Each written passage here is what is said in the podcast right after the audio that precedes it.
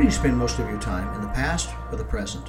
Living in the present will keep you focused on your future, and your future is very bright. If you're living in your past, well, you might be missing out on some great opportunities, and that is something to consider.